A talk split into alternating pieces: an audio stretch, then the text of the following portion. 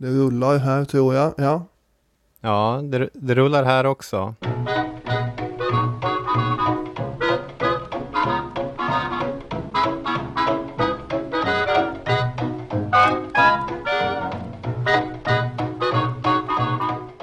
För oss här på Historiepodden närmar sig sommarledigheten tjugo tjugo.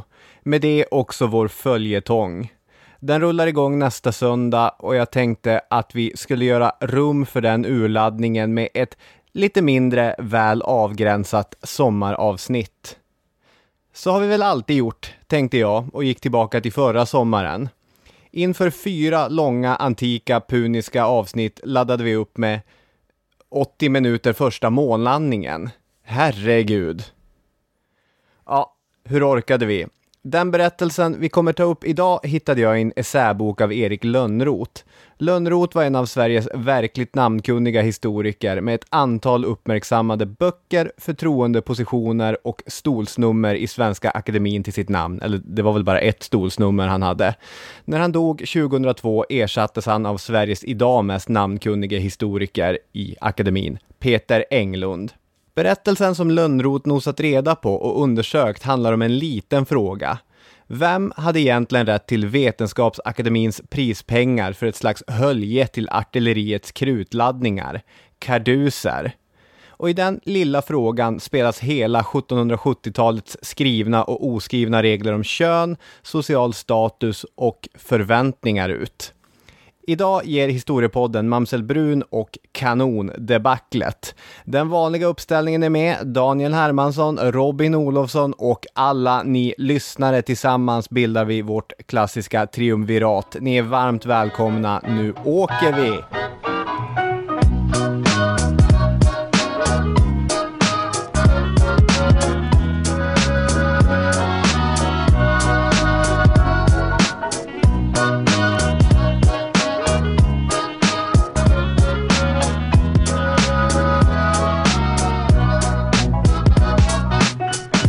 Välkomna, välkomna till Historiepodden. Och eh, detta, ja, det här är ju ett avgränsat område. Jämfört med månlandningen var ju också ganska avgränsad i det att vi pratar ju bara om månlandningen egentligen. Och just eh, det här projektet, inte om eh, hela Space Race. Ja, det är sant förvisso, men de där dagarna nittonhundrasextionio satte ju större avtryck i mångas medvetande än de här åren på sjuttonhundratalet. Ja, Ja, så är vi ju förstås. Källmaterialet är också lite mer begränsat i det här fallet. Så är det. Eh, men innan vi åker in på ämnet, har du någonting på hjärtat? Ja, nej, jag vet inte. Jag, eh, jag får ju mina såna här rage-utbrott då och då. Ofta i samband med att jag tittar på tv faktiskt. Ja, just det. Eh, man jagar upp sig lite grann. Det är bra för att få fart på blodcirkulationen. Och eh, de senaste veckorna har det ju handlat ibland då om när eh, den här eh, Kensington-stenen har kommit på tal. Senast nu i morse faktiskt eh, då, eh, då T V fyras Nyhetsmorgons eh, filmrecensent, den här, vad heter han, Ronnie Svensson. Då kastar han fram det här med The American Runestone och Peter Stormers eh, serie kring det. Alltså Kensington-stenen som vi har gjort ett avsnitt om. Avsnitt etthundranittioett. Och det här är ett område som inte så många känner till, kan jag tänka mig. Och då, då tror man ju kanske på det man, man blir presenterad för i tv-rutan. Och när, när Ronnie då sitter och, och säger att eh, vissa, vissa, vissa va? De säger att det här är fake. Vissa säger att det är fake. Men det här är helt fantastiskt. Man kan kanske få en annan Amerika-historia snart. Ja, det är det som är så kul. Va? Och så är det då som säger nej, nej, nej, det är bara fake. Nej, Ronnie, det är inte vissa som säger det. Det är alla runforskare i över hundra år som säger att det här, det är fake. Och sen finns det en och annan eh, kommersiellt eh, driven amerikansk geolog som eh, gärna inte vill att det ska vara så. Det finns ju andra mer, vad ska man säga, patriotiska intressen i att det inte skulle vara fake också och så vidare. Nej, inte bara patriotiska intressen utan politiskt historiebrukande intressen som vill göra eh, vit närvaro i U S A mycket äldre än vad den egentligen är. Ja, precis. Och då blir man ju lite trött va, när, när jag kommer ihåg när vi pratade om det här med covid nitton, när det bröt ut i där i början på mars, och jag jag var lite lite hård emot hur det sköttes. Och eh, det finns ju många experter som har tyckt olika kring det här, som det handlar om ett helt nytt virus och sådär.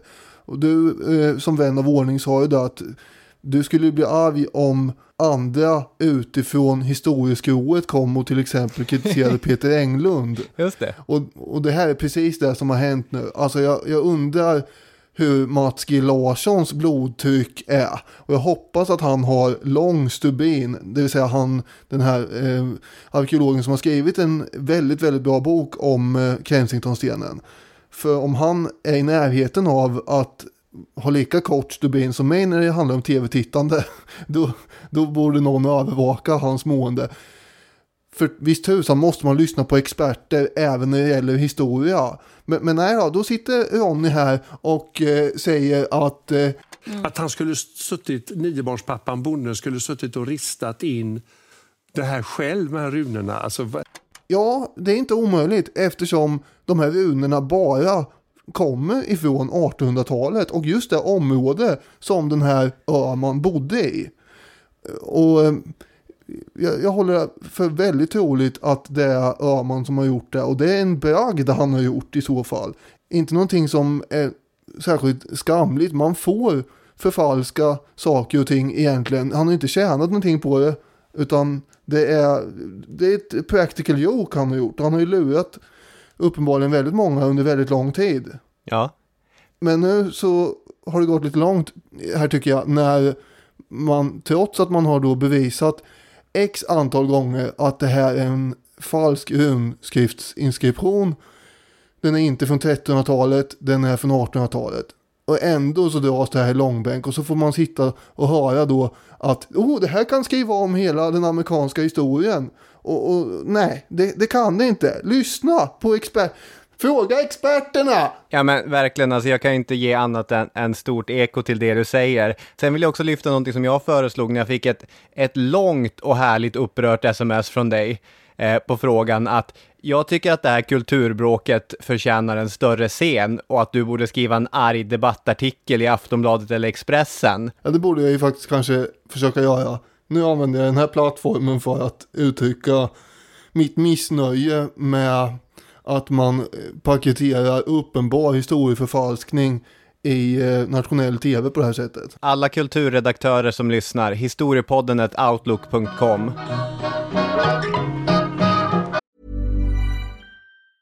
Burrow's furniture is built for the way you live.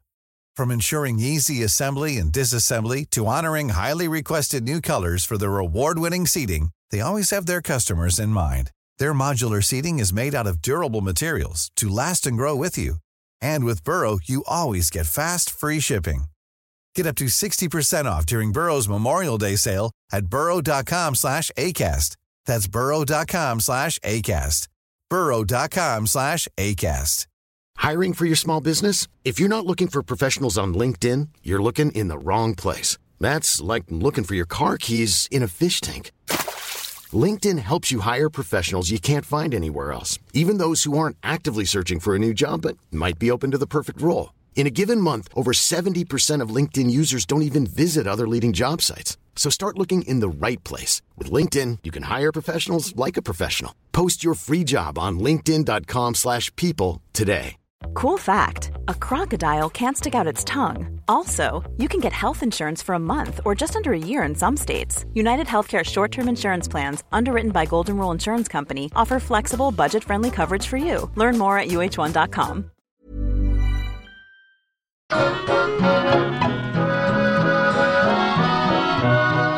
Då ska vi gå in på dagens ämne, och det gör jag genom att slå igång gången och säga kapitel ett. I vilket Lönnroth hittar en katta bland hermelinerna. Det jag tänkte göra här är, är ta bara tre minuter till att ringa in ämnet. Berätta lite grann vad det handlar om och så. Mm.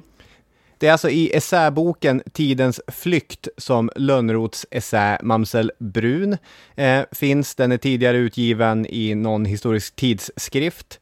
Och han börjar med en setup. Det är ju gammal god klassisk stand-up-teknik. Bollen måste peggas upp innan den kan slås till. För vad som händer är att Lönnroth året nittonhundranittioett har plockat upp, som man ju gör, en bok om Vetenskapsakademin av en gammal svensk historiker som inte är Lönnroth utan som är Sten Lindroth. Mm. Eh, Lindroth var inte minst en banbrytande idéhistoriker under andra hälften av nittonhundratalet och även han satt i Svenska Akademin fram till sin död nittonhundraåttio. Alltså, det är en akademiledamot som sitter och läser en annan akademiledamots bok ja. om Vetenskapsakademin. Inget konstigt med det. Det här är väldigt navelskådande. Lönnroth är ett fan av Lindroths bok. Magnifik kallar han den. Men någonting stör honom lite.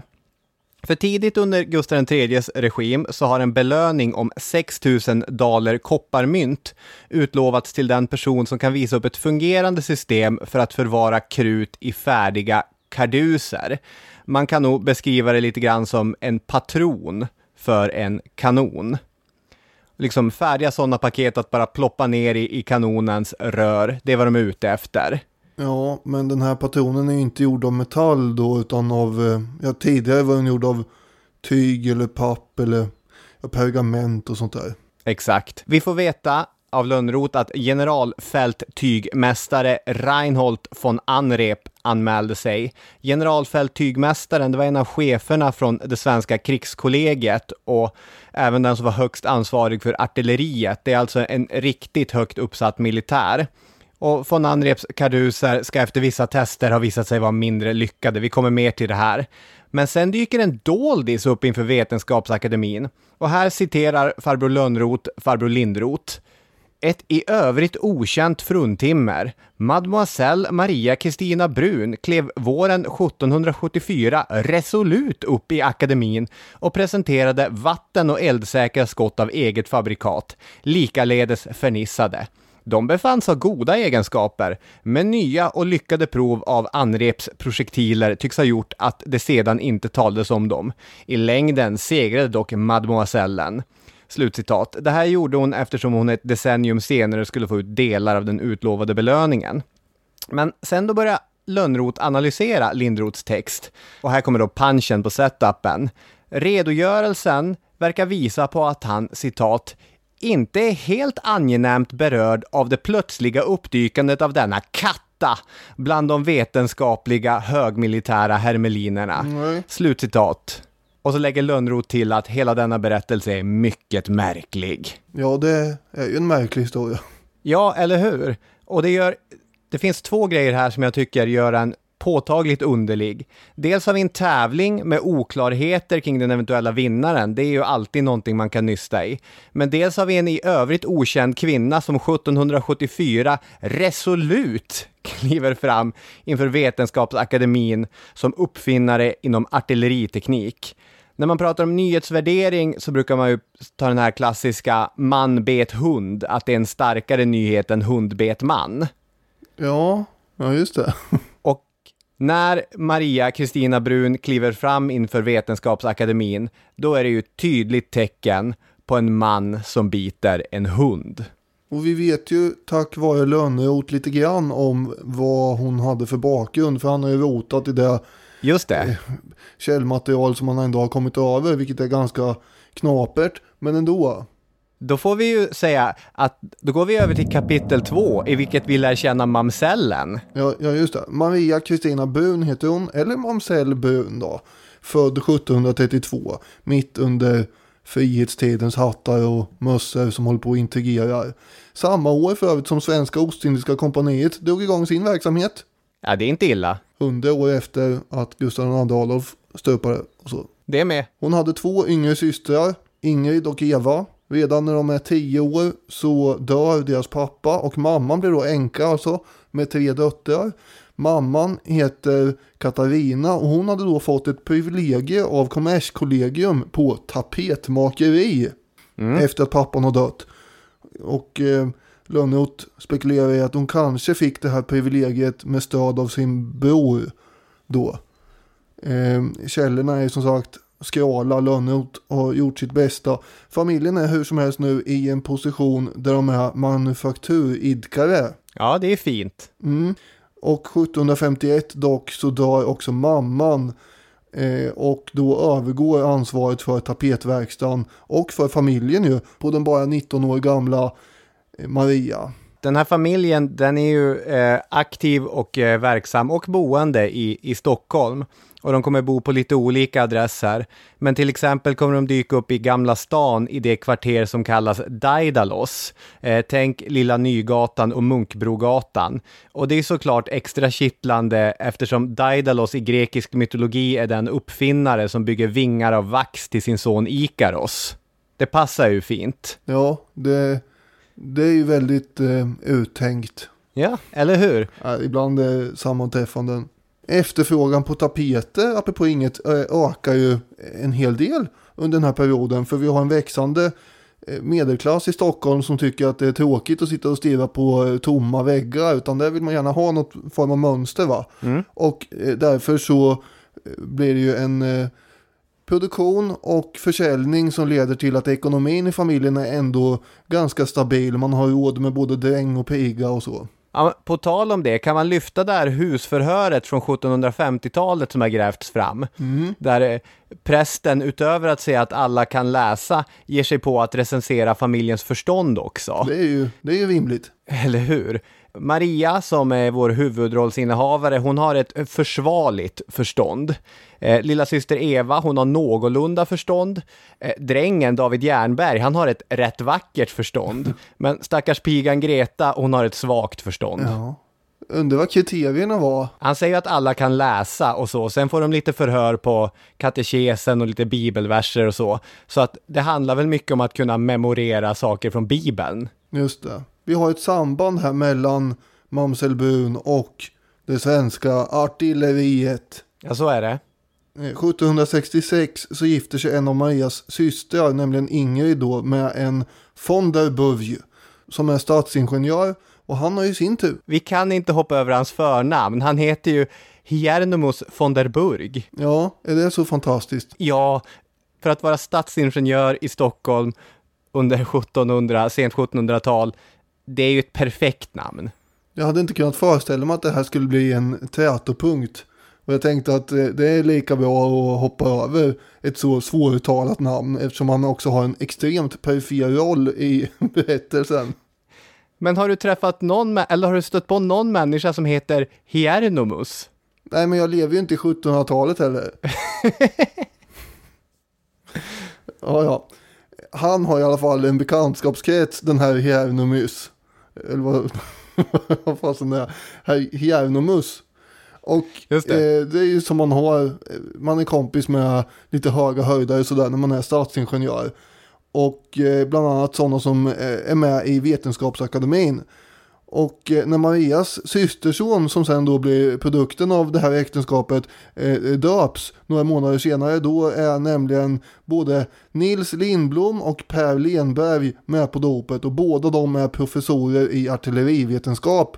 Och båda är också medlemmar i Vetenskapsakademin och domare sen då för övrigt med i den här tävlingen om förslag till karduser. Mm. Och förmodligen är vi ju via den här kontakten med svågern och svågerns kompisar som Maria senare överhuvudtaget får höra talas om den här tävlingen. Ja, så är det. Om vi har en nålfiltstavla där vi sätter upp nålar och drar rött garn mellan olika personer. Så det är ju här som det röda garnet knyter tapetmakerskan till artillerivetenskapen. Precis. Jag ser framför mig någon slags soaré där Lindblom öppet beklagar sig över det sorgligt svåra att få till en bra kardus. Kanske säger han det direkt till eh, mamsellen. Det kan ha skett i öppen diskussion, eller hon kan likt Mary Shelley ha överhört när männen pratar om verklig vetenskap och sen i sitt huvud börjar idissla idéerna. Det här vet vi ingenting om, men vi kan i alla fall placera henne i en sån umgängeskrets att det kan ha snackats karduser. Mm. Det är ju inte osannolikt. Gustav den tredje, han har ju alltså knappt hunnit släppa ut de här gripna muspartisterna och riksrådet ur den här fångenskapen som han har placerat dem i sjuttonhundrasjuttiotvå när han gjorde sin statskupp, innan han året efter sjuttonhundrasjuttiotre utlyser den här pristävlingen som utgör avsnittets ämne då. Den här statskuppen i sig har ju då alltså förvandlat kungen till, till en riktig kung igen, och inte en sån där marionettkung som hans pappa har varit under frihetstiden. Tävlingen i fråga går ut på att belöna den som först kan framställa och redovisa billiga hjälpmedel till artilleriet. Det handlar inte bara om de här karduserna. Det är hälften av prissumman som är för karduser, och sen är hälften till något som kallas för fastage, som är någon slags kärl för krut. Just det. Men det är ju karduserna som är intressanta för oss här.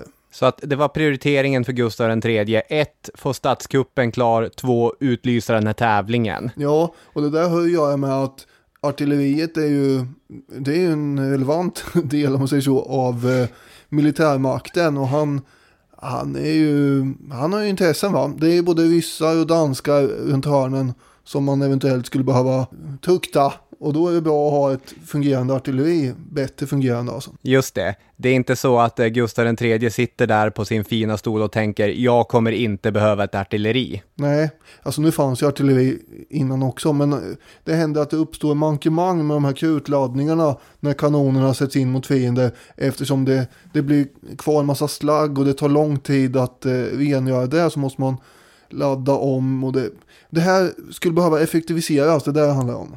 Och belöningen består då av sex tusen kopparmynt är meddelandet. Det är tre tusen för fastaget och tre tusen för karduserna. Mm. Enligt tidningen Ny Teknik så är summan motsvarande hundrafemtio tusen kronor idag. Just det. Jag försökte gå via Svenska Kungliga Myntkabinettet och deras omvandlare. Då fick jag det till hundraåttiofyra tusen kronor. Ja, det är ju i trakterna där i alla fall. Mm. Maria har ju stor erfarenhet av att jobba med papper och vävning och fernissa och färger och grejer. Så hon tänkte nog att det här, ska man, det här projektet ska man nog ge sig på. Och det kommer visa sig att hon inte är den enda tapetmakaren som kommer att tänka det heller.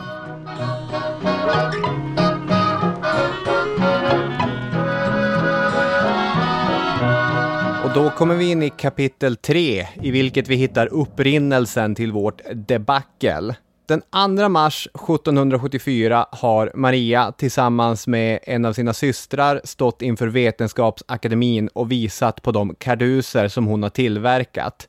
Det är, som du var inne på, tidigare nämnda professorer Lindblom och Lenberg som har fått i uppgift att pröva dessa karduser. Och den här recensionen, eh, den är nog positiv för att systrarna ska ha fått ut ett förskott och fått i uppdrag att tillverka fler karduser. De här kommer vara färdiga i slutet av september sjuttonhundrasjuttiofyra, och efter att ha testats av en generalmajor Charpentier rapporteras att proven, citat, mer eller mindre fallit väl ut. Mm. Det funkar inte varje gång, men eh, varannan gång eller något sånt där. Ja, exakt.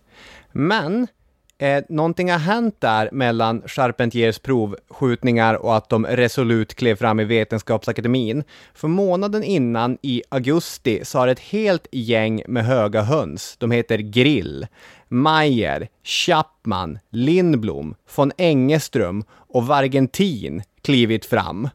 Och vad de skriver under på är att den här tidigare nämnda generalfälttygmästare von Anrep och hans karduser, i själva verket har de fungerat finfint.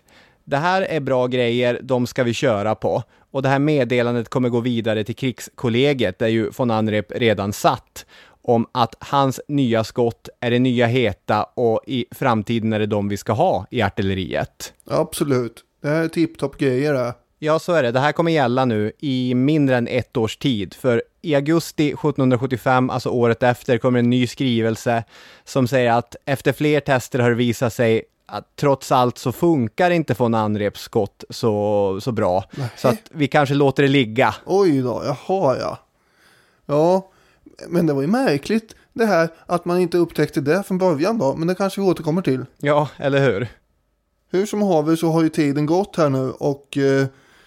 Maria har ju då som sagt fått vad var det, sextio kopparmynt i förskott för att färdigställa nya skott för provskjutning och sådär.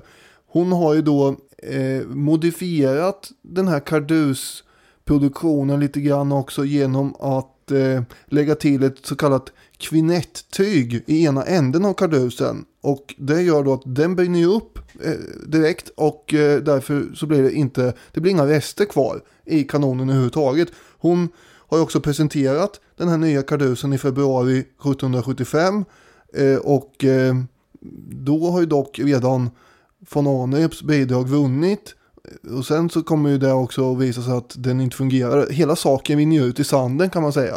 Ja, så är det. Så vad som händer är att ingen av dem får egentligen något pris. Ja, det är helt riktigt som du säger, och, och allt efter sjuttonhundrasjuttiofem, i alla fall vid kadettkåren, så eh, får de skott som mamsellen själv tillverkar mm. och som de skjuter glatt med, och det fungerar tipptopp. Ja, varje gång faktiskt, hundraprocentig effektivitet.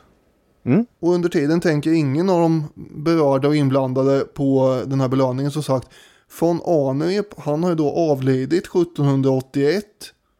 Och så kommer det då sjuttonhundraåttiotre, den femtonde oktober, när man slår upp eh, tidningen vid morgonkaffet där och läser Stockholmsposten. Då står det att Gustav den tredje ska belöna en major Wagenfeldt med femhundra riksdaler för en uppfinning som han har gjort för flera år sedan. Det gällde visst någon sån där påfunnen fernissa, står det. Mm. Det är otroligt. Kul för Wagenfeldt, själv adlig, riddare av kungliga svärdsorden och så vidare. Att han också var så duktig på att uppfinna karduser. Ja, för flera år sedan, utan att ha påpekat det förrän efter att von Anrep har dött. Det är konstigt. Det här kommer i alla fall generera en slags arg insändarreplik i Dagligt Allihanda, där en kapten Lindfelt är mycket upprörd, nästan lika upprörd som när jag tittar på Nyhetsmorgon om Kensington-stenen, eh, ifrågasätter att Wagenfeldt ensamt skulle få belöningen då. Och Lönnroth skriver: Wagenfeldt hade sjuttonhundrasjuttiofyra fått del av hemligheten med arbetsmetoden att preparera väv och karduspapper och av ingredienserna och fernissans kokning, och gått ed på att inte hyppa hemligheten. Detta hade han nu svikit. Lindfelt förklarade att han själv vore väl så förtjänt av belöningen som Wagenfeldt. Dessa offentliggöranden gjorde den person som av allt att döma stod för den verkliga uppfinningen uppmärksam på skumraskaffärerna som varit och var på gång. Det var Maria Kristina Brun, och hon tvekade inte att göra sina anspråk gällande. Nej, just det. Eh, så att eh, kaptenen Lindstedt, han blir arg, men argast av dem alla, det var mamsellen. Hon kommer ju genom att den här debatten mellan de två herrarna, den förs ju i offentligheten, som blir ju varse om att det är olika majorer och kaptener som bråkar om vem som ska ha credit för det som är hennes uppfinning. Ja. Och nu kommer vi in i en härlig del av berättelsen som i mångt och mycket handlar om olika skrivelser som kommer skickas fram och tillbaka. Ja, det är en mindre härlig läsning, måste jag väl säga. Det är väldigt stolpig sjuttonhundratals byråkratisk eh, formulerad text. Ja, så är det. Hon skriver i december sjuttonhundraåttiotre till kungen för att å, det starkaste, eller till kungen, till kungliga majestätet. Eh, hon skriver att hon med, citat, innerlig bestörtning måste protestera. Och som vittne så uppger hon tidigare nämnda professor Lindblom. Fråga honom, han vet. Mm. Nu är Gustav den tredje i Italien, och så att majestätet representeras istället av generaladmiral Trolle och av överste Toll. Av Trolle och överste Toll är naturligtvis namn som man kan tramsa med. Det är ju alltså speciellt av Trolle är ju ett kul namn. Det låter ju som en sketch där Nicke Lilltroll provar på hur det är att vara generaladmiral. Mossa, mossa på er alla människor, barn. Men i alla fall, Lönnroth kallar dem två kompetenta och realistiskt tänkande män.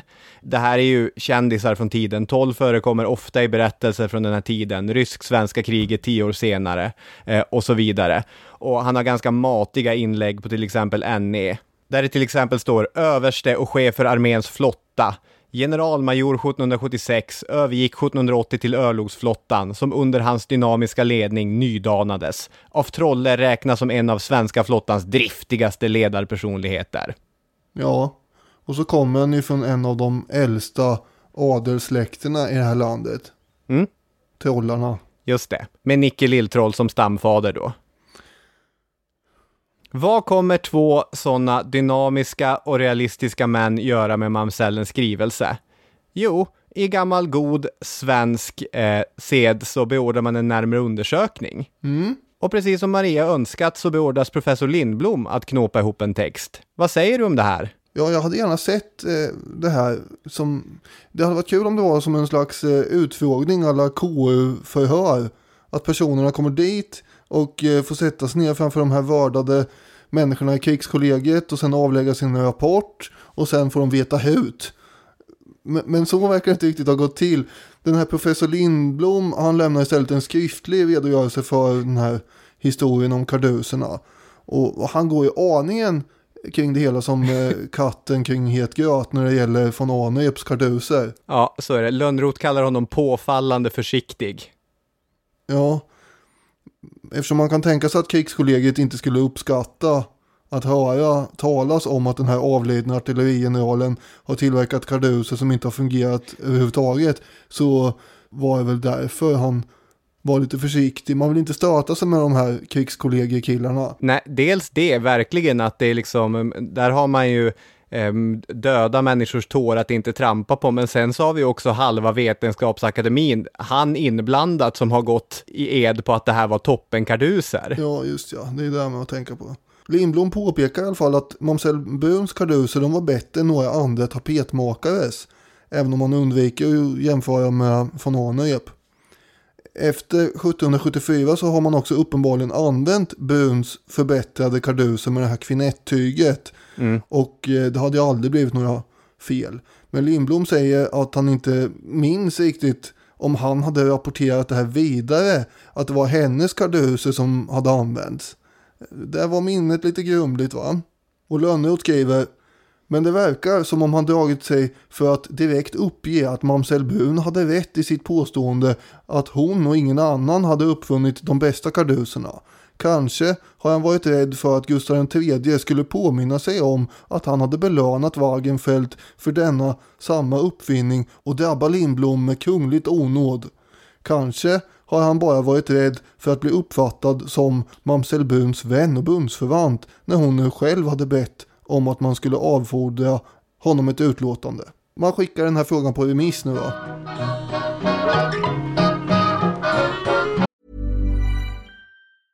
Ready to pop the question? The jewelers at Blue Nile dot com have got sparkle down to a science with beautiful lab-grown diamonds worthy of your most brilliant moments. Their lab-grown diamonds are independently graded and guaranteed identical to natural diamonds, and they're ready to ship to your door. Go to Blue Nile dot com and use promo code LISTEN to get fifty dollars off your purchase of five hundred dollars or more. That's code LISTEN at Blue Nile dot com for fifty dollars off. Blue Nile dot com, code LISTEN. Planning for your next trip? Elevate your travel style with Quince. Quince has all the jet-setting essentials you'll want for your next getaway, like European linen, premium luggage options, buttery soft Italian leather bags, and so much more. And it's all priced at fifty to eighty percent less than similar brands. Plus, Quince only works with factories that use safe and ethical manufacturing practices. Pack your bags with high-quality essentials you'll be wearing for vacations to come with Quince. Go to quince.com slash trip for free shipping and three sixty-five day returns. I'm Sandra, and I'm just the professional your small business was looking for. But you didn't hire me, because you didn't use LinkedIn Jobs. LinkedIn has professionals you can't find anywhere else, including those who aren't actively looking for a new job, but might be open to the perfect role, like me. In a given month, over seventy percent of LinkedIn users don't visit other leading job sites. So if you're not looking on LinkedIn, you'll miss out on great candidates, like Sandra. Start hiring professionals like a professional. Post your free job on linkedin.com slash people today.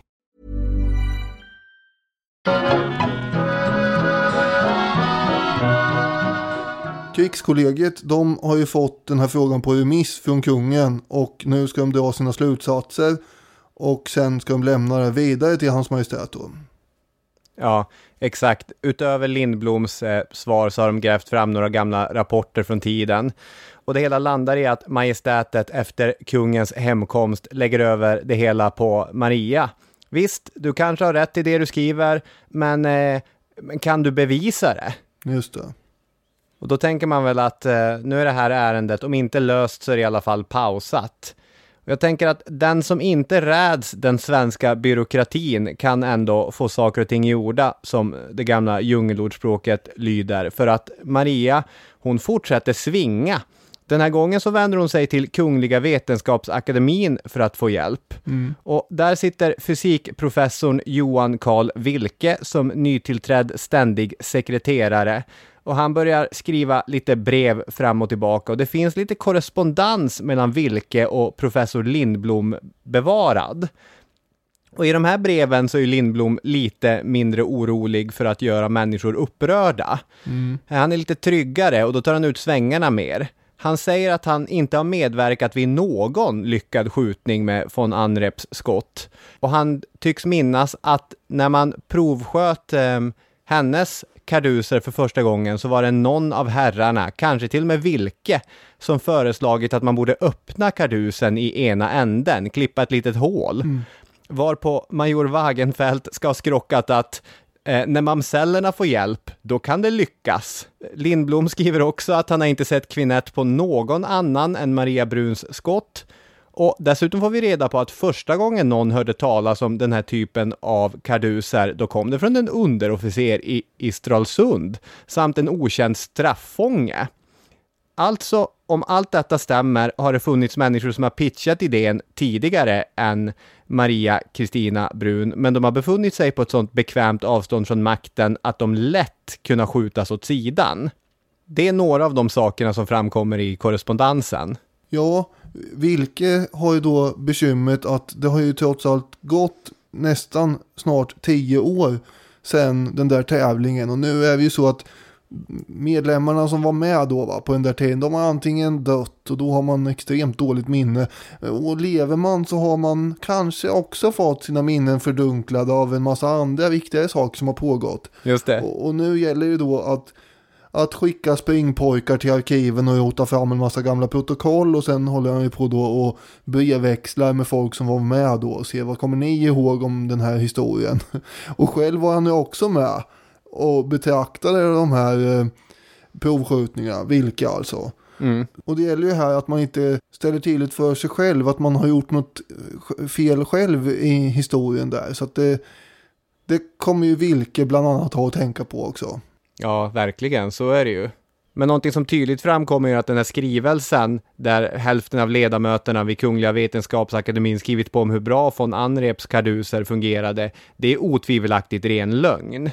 Och den rekommendation som gått till krigskollegium om vilka karduser som skulle användas innebar alltså att den officiella politiken i ett års tid skulle vara att det svenska artilleriet skulle använda skott som inte fungerade. Det är något eh, D D R-aktigt över det här. Ja, faktiskt. Eh, till slut, som sagt, som vi sa innan, så gick det ju inte att dölja hur usla de här von Anreps karduser var.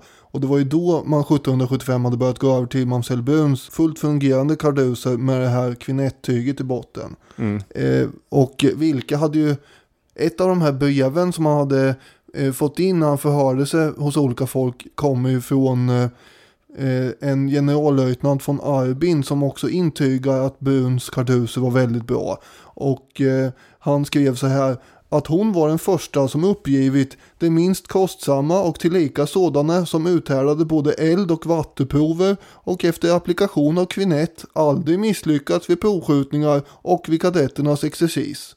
Och det här är en tung referens att von Arbin ger henne det här, att hon var ju först att tillverka en sån här kardus som alltså ska tåla både eh, väta och eh, eld. Så de är ju många nu, de här, förutom Lindblom så kommer också von Arbin in, och sen har man lite protokoll och grejer. Och det är mer och mer saker som tyder på att det var nog så kanske att det var Bruns karduser som borde ha vunnit. Men nu har vi den oerhört pinsamma situationen i den här historien som har poppat upp igen då efter tio år till ytan. Att, att Vetenskapsakademin har medlemmar som har godkänt de här usla karduserna som von Anrep hade tillverkat. Och nu måste man då skriva ett, ett nytt eh, utlåtande till kungen. Och vad ska han säga om det här som hände för tio år sedan? Då? Det här måste vi på något sätt går runt för att undvika bannor från hans majestät. Och den här skrivelsen som Wilcke författar då, eller först är det så här att Vetenskapsakademin, de godkänner en text som man har bestämt sig för att man ska skicka till kungen. Sen ändrar då Wilcke lite grann i den här, putsar den lite innan den når kungens ögon. Och den inleds då med att aktuella personer, de har ju i inte så lite omfattning dött, det ska vi komma ihåg här, och att det är svårt att minnas alla därvid förlupna omständigheter som, som vi egentligen hade försiggått där sjuttonhundrasjuttiofyra. När den här episoden med von Anrips karduser kom på tal. Och så anger han att man har hittat en notering trots allt till slut i dagboken från den tionde augusti sjuttonhundrasjuttiofyra om någon slags muntlig berättelse angående hundra avskjutna eh, skott som hade lyckats. Och sen så står det så här: men av vem och av vad anledning denna skjutning blivit verkställd, därom har så mycket mindre någon upplysning och visshet kunnat inhämtas att ingen av akademins ledamöter kunna påminna sig att ha varit tillstädes vid någon med så många anrepska skott lyckad provskjutning. Så det här kom ingen av dem egentligen ihåg. Nej, de är döda eller har glömt bort vad som egentligen hände. Just det, och eh, hur ska kungen kunna ifrågasätta det här nu? Nej, det kan han ju inte. Nej, det är krishantering. Ja. En sak som har framgått i, i de här breven som Wilcke har samlat ihop är ju att det kan ha varit han som kom på idén att man skulle öppna upp den där eh, kardusen. Så han hade ju kunnat lyfta fram sig själv, men Lönnroth skriver att han var hänsynsfull nog att inte träda fram i egen person, men inte generös nog att erkänna betydelsen av hennes nya användning av tyget. Nej, precis. Men Lönnroth skriver också att eh, i och med den här formuleringen så har han på detta finurliga sätt själv ögonvittne trasslat sig ur dilemmat med det falska intygandet.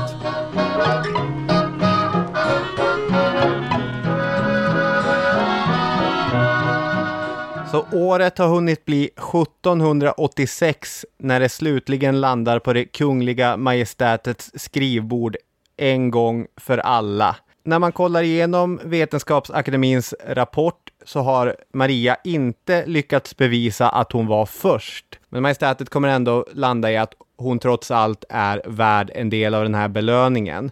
hundrasextiosex riksdaler ska hon få kvittera ut eh, som tack. Det är mindre än majorens femhundra riksdaler. Eh, men det är ändå inte en oansenlig summa. Jag tänkte läsa det som Peter Duritz på Tekniska museet har skrivit om prispengarna. Han skriver: ofta brukar det hävdas att Maria Kristina Brun bara fick en bråkdel av den prissumma som hon egentligen skulle ha rätt till. Detta stämmer inte.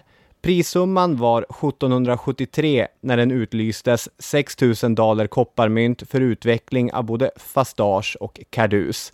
Alltså tre tusen dollar kopparmynt för utvecklingen av fastage och tre tusen dollar kopparmynt för utvecklingen av kardus. Vid myntreformen år sjuttonhundrasjuttiosju blev riksdaler specie huvudvaluta och växlades mot arton dollar kopparmynt. En riksdaler var lika med fyrtioåtta shilling. Den totala prissumman angavs efter myntreformen som trehundratrettiotre riksdaler och sexton shilling.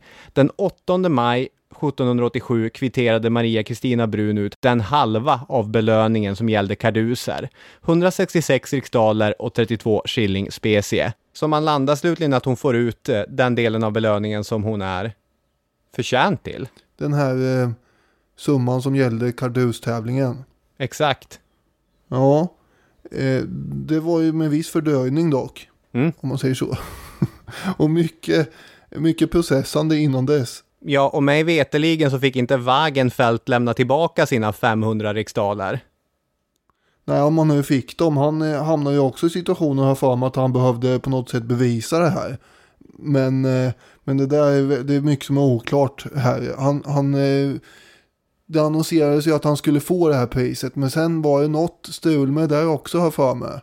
Å andra sidan så klarar han sig nog rätt bra utan de där pengarna med. Till skillnad från, från mamsel Brun kanske. Hon kommer ju att leva på de här pengarna så länge hon bara kan nu. Mm. Jag vill också bara lyfta här att sjuttonhundraåttiosex när kungen ska fatta det här beslutet, då har han ju... Då har han ju en massa annat att tänka på än gamla pristävlingar. Han håller ju på att instifta Svenska Akademin här för tusan. Och sen ska han iväg precis på årets riksdag. Och, och kanske lyckas man få till ett krig mot Danmark då. Det hade ju piggat upp.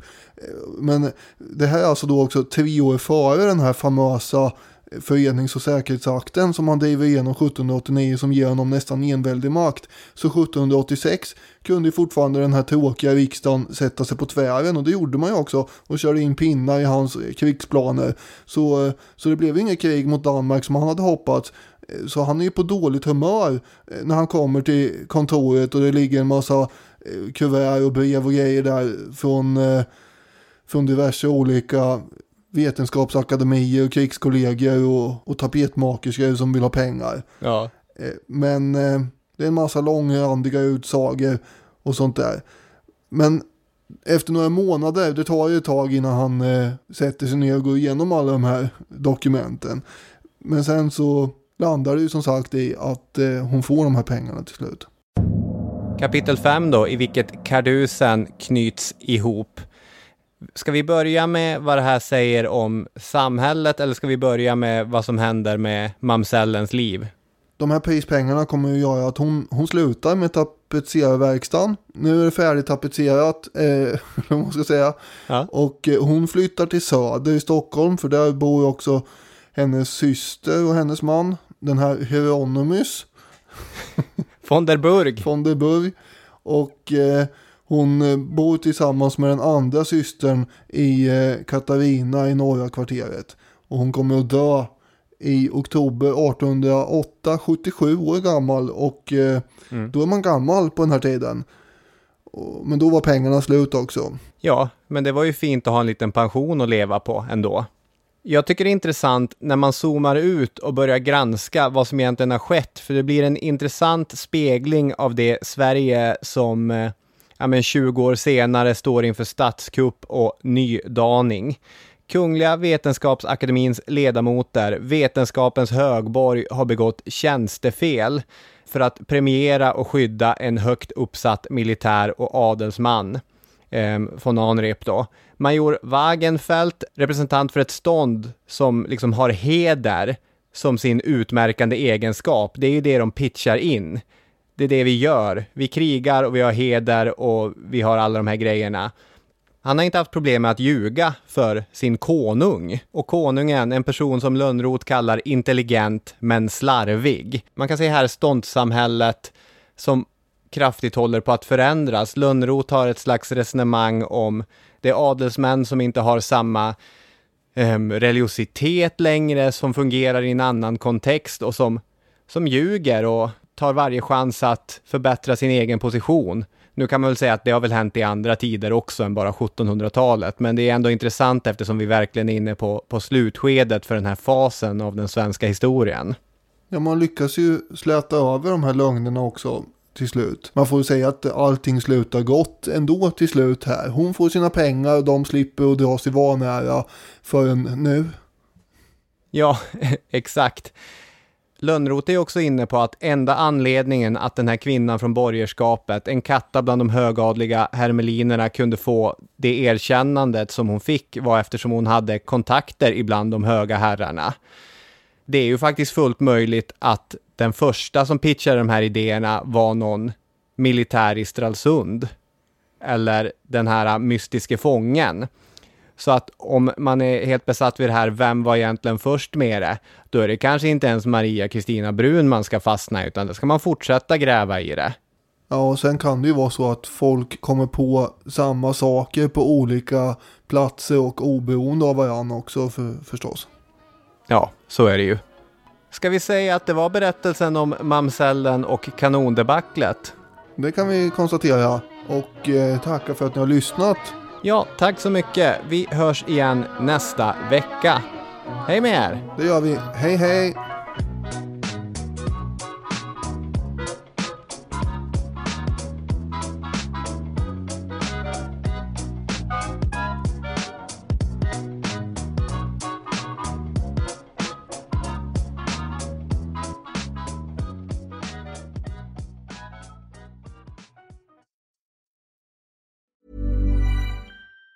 Even on a budget, Quality is non-negotiable. That's why Quince is the place to score high-end essentials at fifty to eighty percent less than similar brands. Get your hands on buttery soft cashmere sweaters from just sixty bucks, Italian leather jackets, and so much more. And the best part about Quince, they exclusively partner with factories committed to safe, ethical, and responsible manufacturing. Elevate your style without the elevated price tag with Quince. Go to quince.com slash upgrade for free shipping and three sixty-five day returns. Hi, I'm Daniel, founder of Pretty Litter. Cats and cat owners deserve better than any old-fashioned litter. That's why I teamed up with scientists and veterinarians to create Pretty Litter. Its innovative crystal formula has superior odor control and weighs up to eighty percent less than clay litter. Pretty Litter even monitors health by changing colors to help detect early signs of potential illness. It's the world's smartest kitty litter. Go to pretty litter dot com and use code ACAST for twenty percent off your first order and a free cat toy. Terms and conditions apply. See site for details.